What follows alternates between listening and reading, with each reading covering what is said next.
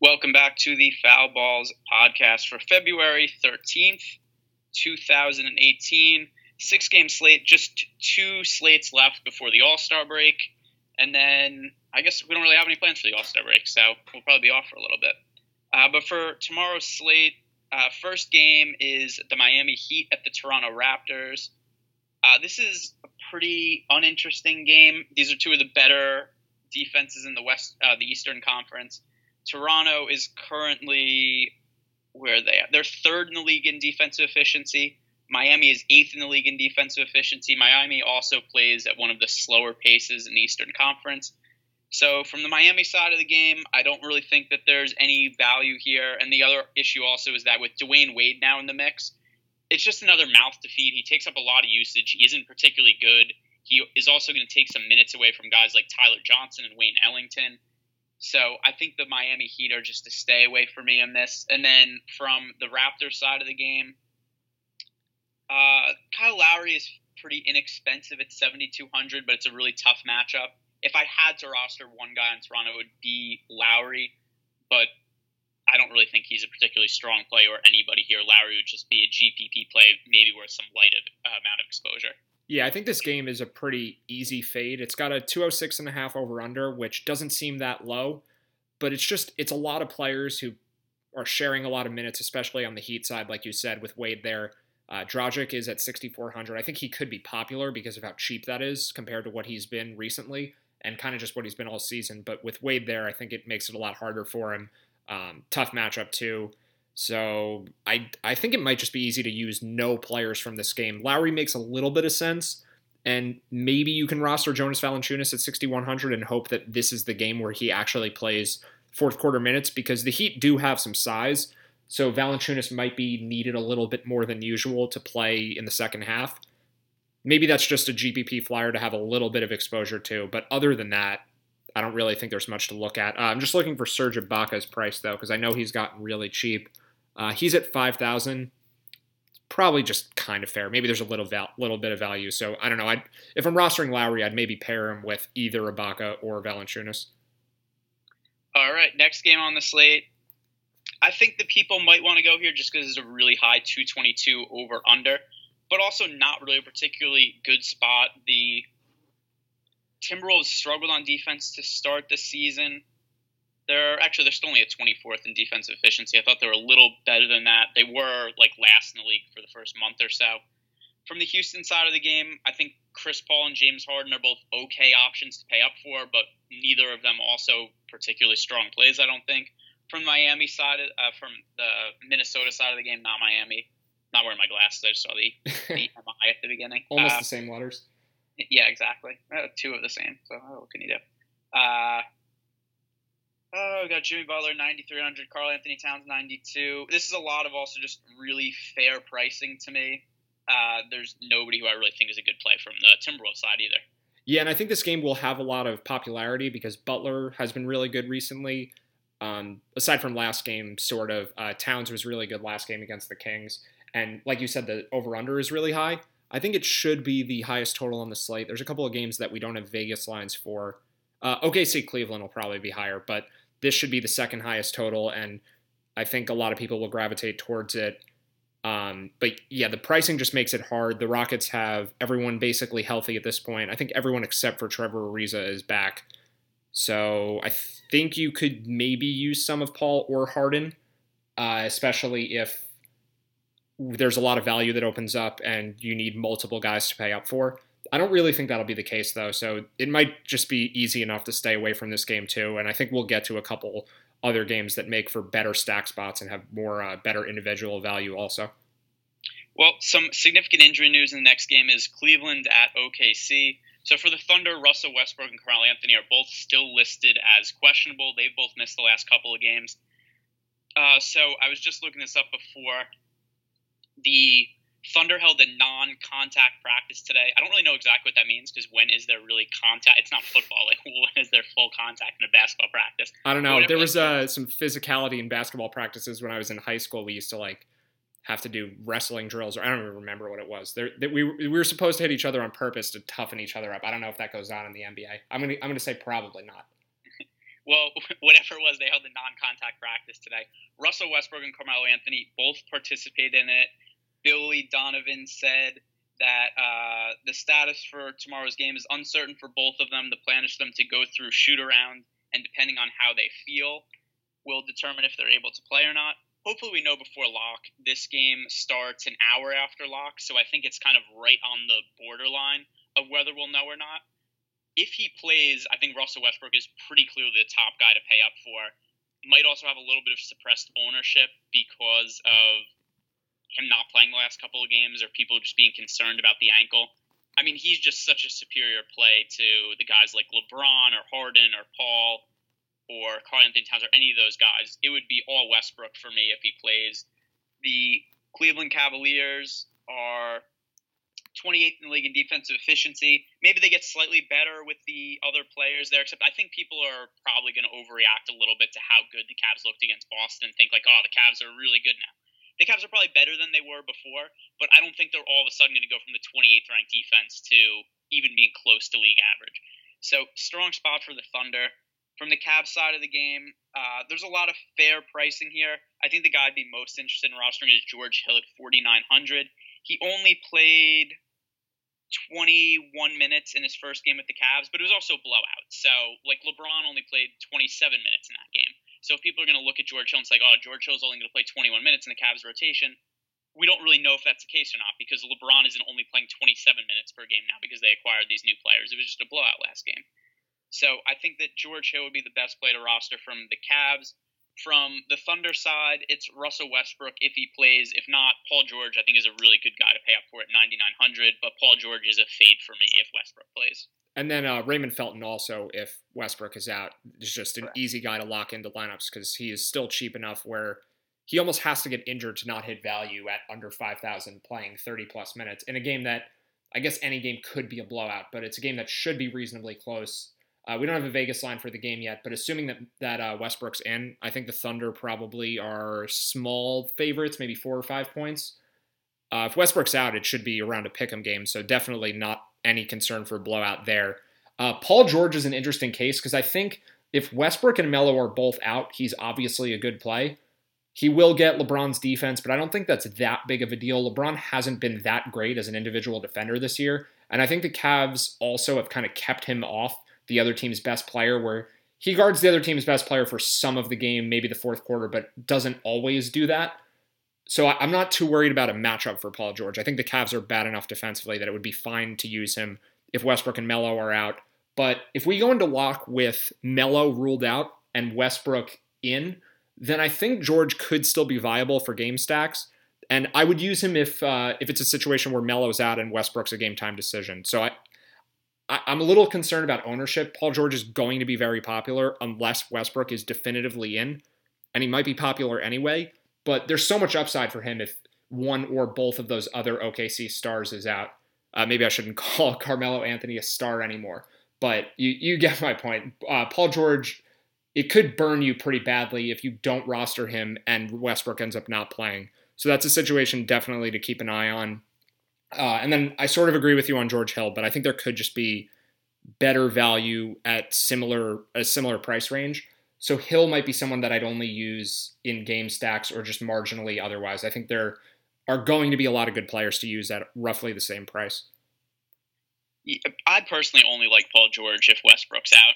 Uh, I mean, Carmelo, uh, it, like it is a minor bump for Paul George, Carmelo being out, but it's just such a bigger deal if Westbrook's out. Well, I so, think Paul George is marginal and game stack only if Melo's out and Westbrook's in. So I don't. Just, it's just too expensive for me. It's so much more expensive than he's been the rest of the season. Yeah, the, the, the scenario though that would be difficult is if Melo is out and Westbrook is still a game time decision at lock. What would be your sort of expected exposure to Paul George then, or would you just not play the slate if we don't have Westbrook news? Well, we're I don't think there's a situation where we know Anthony, we don't know Westbrook. I think we either know both or we know neither. Yeah, and I guess if both are still game time decisions at lock, it makes this slate really difficult to play because if they both end up sitting and you don't have Paul George, you're sort of screwed. And if they both end up playing and you do have Paul George, then that's a pretty terrible value. So I, I think it's a really challenging slate if we don't have injury updates on these two guys. Yeah, I agree. And then, I mean, obviously that's out of our that's that's out of our hands. So it's just one of those things where we kind of have to pay attention and hope for the news. If we uh, really but, hope hard enough, yeah, maybe we'll get the news. Yeah, maybe if, if you hope hard enough, then uh, then then maybe we know, but probably not. Uh, I don't I don't think our hopes have any, have any impact on how Westbrook's ankle feels tomorrow. Uh, I do think I'll just say this: if if we're going into lock and Westbrook is still questionable. I did this the other night also.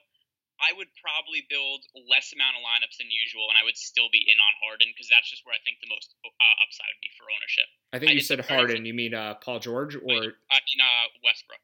Oh, you're saying you would play Westbrook in some of those lineups and then fade him in the others and use Paul George in the Westbrook fades. Have one or the other in every lineup. No, I think that's what I did the other night and it worked out really well. But for tomorrow, just because of how expensive Paul George is priced, I would be fine with just only playing a small percentage of the volume I usually play and just only putting Westbrook in that lineup. Like it's it's obviously not a risk averse strategy, but I, I think that that's just the best move for GPPs tomorrow if we assume that Westbrook is questionable heading into lock. Right, because he will be low owned if there's no indication that he's playing or not before lock. And if he uh, doesn't. especially up, because we had this situation just a few days ago and a lot of people got burned by it. Right. I think most people who got burned like we did a few days ago on Westbrook will be very scared to do the same thing again. But I'm with you. I, I think it does make sense to do the same thing again, especially in such a strong matchup. Yeah, obviously not a cash game strategy, but it, it would be the prudent GPP strategy in my opinion, because that is what offers the most uh, the most upside for what would probably be the least amount of ownership amongst the high end guys. Uh, so next game on the slate, Atlanta at Milwaukee. I think this is a really good spot for Dewayne Dedmon. Uh, Coach Budenholzer says that Dedmon is going to be the starting center for the rest of the season. Milwaukee allows the fifth most DraftKings fantasy points to opposing centers. Dedmon played a bunch of minutes last game. He played 31 and a half minutes, which I'm pretty uh, the second most he's played all season in the game against Detroit. Finished with 46.75 points. 5300 is probably just too cheap for him. He's going to be playing close to 30 minutes, so I think he's a strong play. Uh, Ersan Ilyasova, I think, is a pretty good play at 4,500. He ended up playing, was it 28 minutes last game? Overall, as a starter this year, playing 26 minutes per game, scoring 23 fantasy points. So him at 4,500, I think there's a decent amount of upside there for that price. Uh, Dennis Schroeder to me is kind of a fringe play who would make sense for game stacks. I'll let Matt talk about that more because I kind of took that from him a little bit. uh, from the buck from the buck side of the game, um, Bledsoe, Middleton, Giannis. I don't think any of them are particularly strong plays individually, but if you're stacking this game, I think it makes sense to play two of Middleton, Bledsoe, Giannis with a combination of Ersan, Dedmon, and Schroeder. So there's a couple reasons that I think this game makes for a really interesting stack spot. Uh, I think there will be a lot of ownership on the Rockets Wolves game. I think that the Cavs will have a lot of ownership, and I think Paul George will have a lot of ownership. Westbrook probably will too if uh, he's ruled in sometime before lock where there's enough of a window for people to get him into lineups.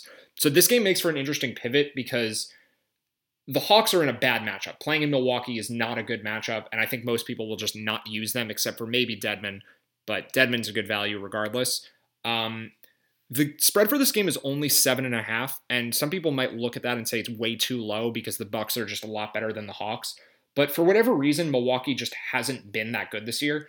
They have good players. I feel like they should win more, but they just don't seem to win all that much. They're sort of just like middle of the road, kind of decent team, and they don't have a lot of blowout wins. Um, so I think the Hawks could stay in the game, and the spread is only seven and a half. It's actually trending lower. Uh, it looks like it's going to drop to seven. This is uh, midnight the night before the game, and that's with most of the betting on the Bucks. So it looks like this line could go lower. The total for the game is going up too, so maybe even some sharp money on the over. And there's also the boost to Milwaukee with John Henson out. Um, there's a bit of a usage bump to actually every one of the Bucks players just about when Henson doesn't play. Uh, I'm not really sure why that is because Henson doesn't have that high of a usage rate. Let me check. I would guess it's still higher than like Thon Maker and whoever Tyler Zeller also would come in instead of him, though. Yeah, it's 15.7 for Henson and it's 14.2 for Maker, but Zeller is only a 12 usage player. Um, so maybe it's just enough of a drop off that it adds a little bit to everyone else. And then Malcolm Brogdon's out too, so I think that that adds a little more usage to all those Bucks guys. Yeah, definitely, because Brogdon is the uh, fourth highest usage. Well, I guess yeah, fourth highest usage player on the team. Really fifth highest because Parker's back now, except uh, Parker limited minutes, so it's kind of hard to think of him too much in that sense, just because he's only going to be playing 20 or so minutes. Yeah, so that's the last piece that I think is difficult for this game because stacking the Hawks has been kind of tough. But with Dedmon in the starting lineup, I think it's a little bit easier. There aren't quite as many guys playing minutes. Miles Plumlee is probably just out of the rotation. Um, so you can use Dedmon, maybe Collins, Bazemore, Prince, Ilyasova, and Schroeder. I think those guys are all fine. Maybe just use three or four of them in each lineup. Um, and then from the Bucks, I think what you're saying makes sense to go with two out of the three between Giannis, Bledsoe, and Middleton. Um, but would you include Jabari Parker for those game stacks, or is he still restricted enough that there's maybe no chance that he would play extra minutes even if the game went to overtime? No, I mean 20 minutes restriction, so there's just so little upside in somebody at 20 minutes. Uh, I mean, I know that Kevon Looney tonight is at 10 fantasy points in three minutes so far, which is nice for us because that was a swing and a miss on a pick that's going to work out anyway. But yeah, for the most part, I just don't like to play guys who I know are not going to play a lot of minutes. Yeah, I guess I was thinking of it similarly to D'Angelo Russell from the other day, where he was on the minutes restriction, but the game went into overtime and he just stayed in. Do you think the Bucks would let Parker play even in overtime? No, no definitely not. It's also it's also different because Jabari Parker is coming off his second ACL surgery, whereas D'Angelo Russell was coming off like a very minor arthroscopic, just cleaning out his knee. Yeah, I would think that definitely makes sense that they'd be more cautious with Parker than the Nets are with Russell. Um, so the only other player that I'd include for game stacks then is probably Thon Maker, still starting at 3,700. Um, there, there's some upside for him if he plays more minutes. If he plays 30 plus minutes, I think he could be a good play. So for game stacks, I would include him, but he's more of a fringe play, I think, otherwise. Well, here's why I would. Here's why I would not think that Thon Maker plays 30 plus minutes his last two start, well, he did play actually 26 minutes last game. and He played 22 the game before. Overall, as a starter this year, he's playing under 20 minutes per game and averaging 15.73 fantasy points per game. Yeah, so, it's not not a lot. Yeah, it's it's definitely not a lot. Uh, he's scored over 20 fantasy points twice. One was a 33 point game that I think went to double overtime. The other was last game. He scored 20.75 points. So I just think the upside is really limited in Thon. Uh, yeah, if the only situation where I think he would make sense is with a game stack, but even then, I'm personally not going to roster him. So before we move on to the next game, I just I think I'll mention that Giannis is probably one of my favorite guys to pay up for. Might even be my favorite guy to pay up for on this slate. Uh, I think he'd be second to Westbrook only if Westbrook is definitely in. Uh, so if we know Westbrook's playing, then I would pay up for Westbrook the most, and then Giannis second. Um, how do you how do you rank Giannis and Westbrook if Westbrook's not playing? I think I would go Giannis and then Westbrook. I think that would that would have to be the answer. I, I good choice. Yeah, thanks. I, I think I got that one right. Um, no, but if Westbrook is questionable, then it's Giannis over guys like Harden and Paul and even LeBron, and I think all those guys will be higher owned than Giannis too. Um, so that's that could be the main reason that I like him because a lot of those guys are probably similar outputs. Uh, it seems pretty clear Westbrook is the best guy to pay up for on the slate if he's in. But between all the other guys, I think that Giannis will be the lowest owned, and he might be the best play for his price anyway. So I, will have a lot of exposure to him, even in lineups that aren't game stacks. All right, next game here is the Sacramento Kings at the Dallas Mavericks. From the Sacramento side of the game, I think that Willie Cauley Stein, Zach Randolph, Bogdan Bogdanovich, and De'Aaron Fox are all fine plays. I think that this is uh, an overall pretty decent game to target. From the Dallas side of the game, we have uh, Dirk Nowitzki, JJ Barea were both held out of the last game, and they are expected to play. Oh, and Wes Matthews is out, and they're all expected to play for this game. So I don't really think that makes anybody for the Dallas side a very strong play. JJ Barea has started the last few games when he's been active, so at 4,700, I think he's a good play if he's starting. And then I also like Harrison Barnes at 6,500, uh, but nobody else do I think is worth uh, rostering. Yeah, I think I'm with you, and I think there are just better spots. But I do like Cauley Stein. This game maybe has some stack potential. There's no Vegas line for it, so it's kind of hard to say how close it should be. I mean, maybe there's blowout risk for the Mavericks because they're playing a team as bad as the Kings, and the Mavs are pretty much fully healthy for this game, which they haven't been for the last couple weeks. So they've looked pretty bad, but um, they might be a little bit better than we realize. So I think I might stay away from stacking it, especially with all the uncertainty with Sacramento. But there are some guys from both teams that are at least somewhat intriguing. Uh, okay, so last game on the slate, and I was just really quickly looking to see if there was any news on the Spurs travel, if they were going to bring Pau Gasol with them. The Spurs are playing on the tail end of a back to back. This is the last game for them before the All Star break. They're playing in Denver, which, because of the altitude, is the most difficult place in the NBA to play the tail end of a back to back. I think that we're going to see rest games here. I think there's a very good chance that Tony Parker ends up sitting after playing tonight. I think Pau Gasol could end up sitting. I think Manu Ginobili could end up sitting. I think the safe plays here are DeJounte Murray, uh, Davis Bertans. But even so, outside of them, I don't really think that. I, I, think there could be other guys who are good plays. We just don't know right now. So like, if Gasol's out, then Bertans becomes an even stronger play. Joffrey Lauvergne probably starts because of Aldridge already being ruled out. So this is just going to be one of those things where we have to wait to see if we hear more information. I think the good thing is a lot of times we don't know with the Spurs ahead of time who's going to be resting or not. But since this is a road game for them, I think that there's a chance that B reporters could say like, "Hey, so and so didn't travel with the team." And the other thing also since this is the Spurs' last game before the All Star break, it's just a chance for them to give extended rest to veterans. So I would just be really surprised if guys like Pau Gasol, Tony Parker, or Ginobili ended up playing. Uh, but just a guess on my end. From the Denver side of the game, uh, Jokic, Murray, Barton, Harris. Those are the guys I usually like to roster from Denver. And this is a typically tough matchup against the Spurs, except it might not be as tough as we think of it as if the Spurs are already missing Aldridge and Leonard and they're going to be resting veterans. I think this could be an underratedly good spot for the Nuggets. Well, if um, if everyone plays for the Spurs, I think the Nuggets are still favored in this game. Um, the Spurs were just underdogs in Utah with all of these guys healthy. Now it'll be the second half of a back to back. So at the very least, it should be limited minutes for the guys like Gasol and Parker and Ginobili that you mentioned. Um, Utah's probably a little bit better of a team than the Nuggets, but the Nuggets are really good at home. Like I think Denver could be six or seven point favorites even if Gasol plays. Uh, it could be a double digit spread actually if the Spurs are resting more guys. And I think Dejounte Murray also could potentially be a rest candidate because he is coming off that ankle injury where he missed a couple games. Um, so maybe they don't want to push him for the back to back. Do you think he might be a guy to consider as someone who's out? Uh, no, I think I think he would play. The I mean the ankle injury was really short term injury. He's fine now. He played regular minutes tonight. I think Tony Parker is much more likely to rest than Murray. Yeah, I guess they both could rest, but it definitely makes sense that Parker would be the first guy that wouldn't play. Um, so I actually sort of do view this game as a potential blowout spot for the Nuggets, no matter what.